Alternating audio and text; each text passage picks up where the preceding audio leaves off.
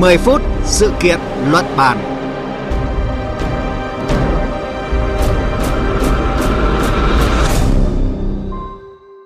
Thưa quý vị và các bạn, áp lực học tập để vượt qua các kỳ thi có sự cạnh tranh gay gắt là thực trạng ở nhiều nước châu Á trong đó có Trung Quốc. Trong nhiều năm qua thì các lò luyện thi cũng như những trung tâm học thêm ở nước này trở nên chật kín học sinh, biến việc dạy thêm còn là một ngành kinh doanh ăn nên làm ra. Tuy nhiên, từ tháng 7 năm nay, thì giới chức Trung Quốc đã ban hành quy định siết chặt việc dạy thêm ở các cơ sở tư nhân nhằm giảm tải áp lực học hành cho học sinh. Điều này đã tạo ra sự thay đổi không nhỏ đối với dịch vụ dạy và học thêm sau giờ học. Nội dung này cũng sẽ được đề cập cụ thể trong 10 phút sự kiện luận bàn hôm nay.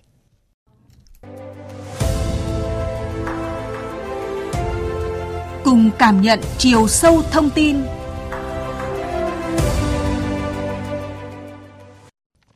Thưa quý vị, chỉ cách đây vài tháng, các nhà đầu tư quốc tế còn đưa ra mức định giá hơn 30 tỷ đô la Mỹ cho tập đoàn New Oriental Education and Technology, một trong những công ty lớn trong lĩnh vực giáo dục tư nhân nhờ lợi nhuận khổng lồ thu được từ thị trường Trung Quốc. Tuy nhiên mới đây, người sáng lập công ty này, ông Yumi Hong, đã công bố kế hoạch xoay chuyển đáng kinh ngạc. Tập đoàn này sẽ bán các sản phẩm nông nghiệp thông qua một nền tảng trực tuyến và phần lớn hoạt động kinh doanh giáo dục của tập đoàn sẽ bị đóng cửa. Tương tự như vậy thì nhiều công ty giáo dục tư nhân và nhà đầu tư tại thị trường Trung Quốc cũng buộc phải chuyển hướng kinh doanh sau khi chính phủ nước này mạnh tay siết chặt hoạt động của các cơ sở giáo dục tư nhân chạy theo lợi nhuận và yêu cầu bám sát theo chương trình giảng dạy cơ bản của Bộ Giáo dục dành cho học sinh từ bậc mẫu giáo đến lớp 9. Nhiều nhà nghiên cứu giáo dục ở Trung Quốc như bà Qiu Yifan ủng hộ bước đi này. Từ quan điểm đảm bảo sự phát triển lành mạnh cho trẻ vị thành niên, thì chúng ta nên trả lại cho các em tuổi thơ những kỳ nghỉ cuối tuần, nghỉ đông hay là nghỉ hè.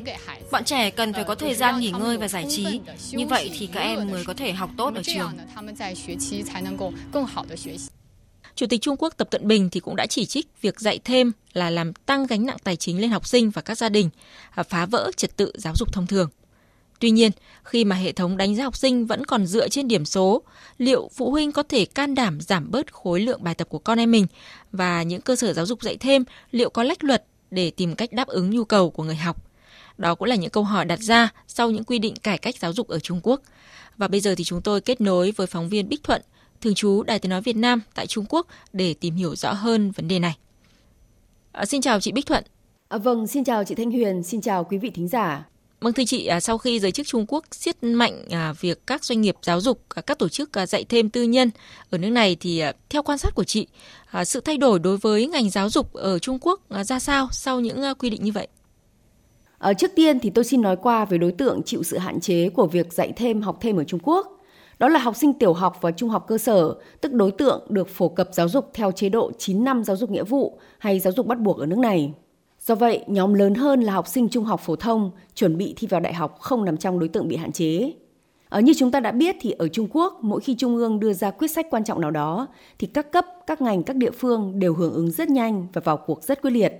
Lĩnh vực giáo dục cũng không ngoại lệ.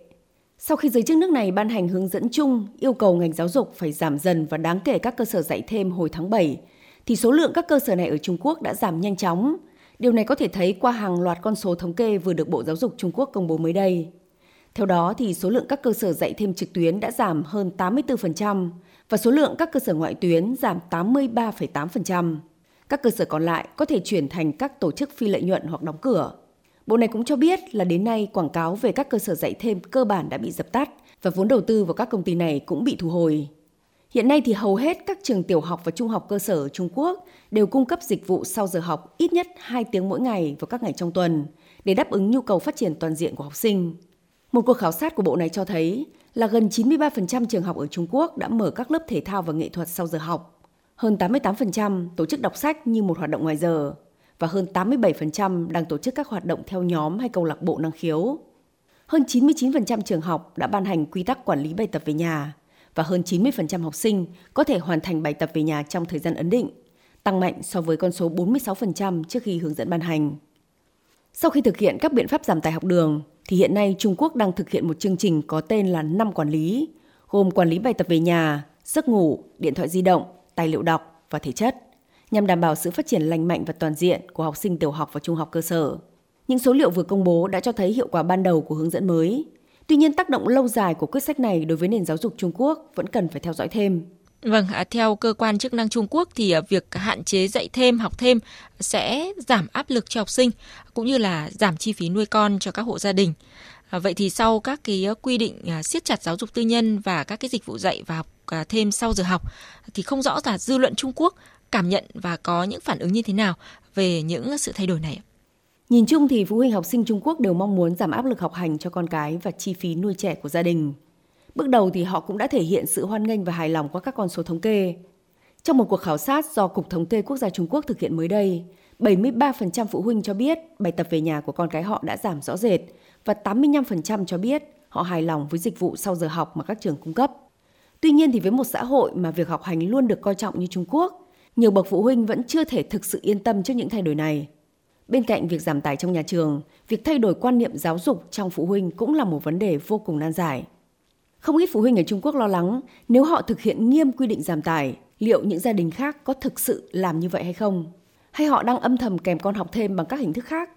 Nếu thực sự con cái họ gặp khó khăn trong việc học tập, họ sẽ tìm sự giúp đỡ từ đâu? Bên cạnh đó thì hệ thống giáo dục dạy nghề ở Trung Quốc vẫn chưa thực sự hoàn thiện và đáp ứng được nhu cầu của xã hội. Đối với hầu hết các bậc phụ huynh nước này, học nghề không nằm trong sự lựa chọn của họ. Đại học mới là đích đến. Ngoài ra thì do các trường ở Trung Quốc hiện đều được yêu cầu phải dành ra ít nhất 2 tiếng mỗi ngày vào các ngày trong tuần để cung cấp các dịch vụ sau giờ học cho học sinh, nên công việc và áp lực của các thầy cô giáo đang ngày càng tăng lên. Giờ đây họ không chỉ dạy trẻ học trên lớp mà còn phải tham gia tổ chức các hoạt động và dịch vụ sau giờ học. Làm sao để đảm bảo cả về số lượng và chất lượng đội ngũ giáo viên sau giảm tải cũng đang là một bài toán. Do vậy có thể thấy vẫn còn khá nhiều lo lắng và vấn đề cần phải giải quyết để có thể tiếp tục duy trì những kết quả đạt được sau chưa đến nửa năm thực hiện hướng dẫn mới về giảm tải học hành ở Trung Quốc. Vâng, có thể thấy là áp lực học đường là câu chuyện nhiều nước châu Á đang phải đối mặt. Vậy thì ờ, theo chị những cái giải pháp giảm tải áp lực giáo dục mà Trung Quốc đang áp dụng thì đặt ra những cái vấn đề gì ờ, trong việc cải cách giáo dục một cách triệt để ờ, hướng tới giảm áp lực thi cử cho học sinh cũng như là giảm chi phí đối với các gia đình? Ờ, giáo dục thì luôn là vấn đề hệ trọng và nan giải ở Trung Quốc. Có những chuyên gia trong ngành giáo dục nước này thậm chí còn nhận định cốt lõi của việc thực hiện thịnh vượng chung hay cùng giàu có ở Trung Quốc chính là công bằng giáo dục. Thực ra đây không phải là lần đầu tiên Trung Quốc tiến hành giảm tải học đường. Từ năm 2018, các quy định tương tự đã được đưa ra, nhưng kết quả lại đi ngược lại với ý tưởng. Không những không giảm tải mà còn khiến khoảng cách giáo dục nới rộng hơn giữa nhà giàu và nhà nghèo, giữa thành thị và nông thôn. Các cơ sở dạy thêm mọc lên như nấm, trẻ học ngày học đêm và các trường chạy theo thành tích. Trong đợt thực hiện lần này, thì giới chức Trung Quốc đã thể hiện quyết tâm cao trong việc đạt mục tiêu giảm áp lực cho trẻ và hướng tới sự phát triển toàn diện cho thế hệ tương lai. Tuy vậy thì cha mẹ học sinh vẫn còn rất nhiều băn khoăn, ví dụ như chính sách giảm kép, tức giảm bài tập về nhà và học thêm ngoài giờ, đã phần nào giúp giải tỏa vấn đề đưa đón con của các gia đình công chức, giảm bớt áp lực bài vở cho trẻ. Nhưng không có bài tập về nhà, liệu có đồng nghĩa với kết quả học tập và chất lượng giảng dạy được nâng cao hay không?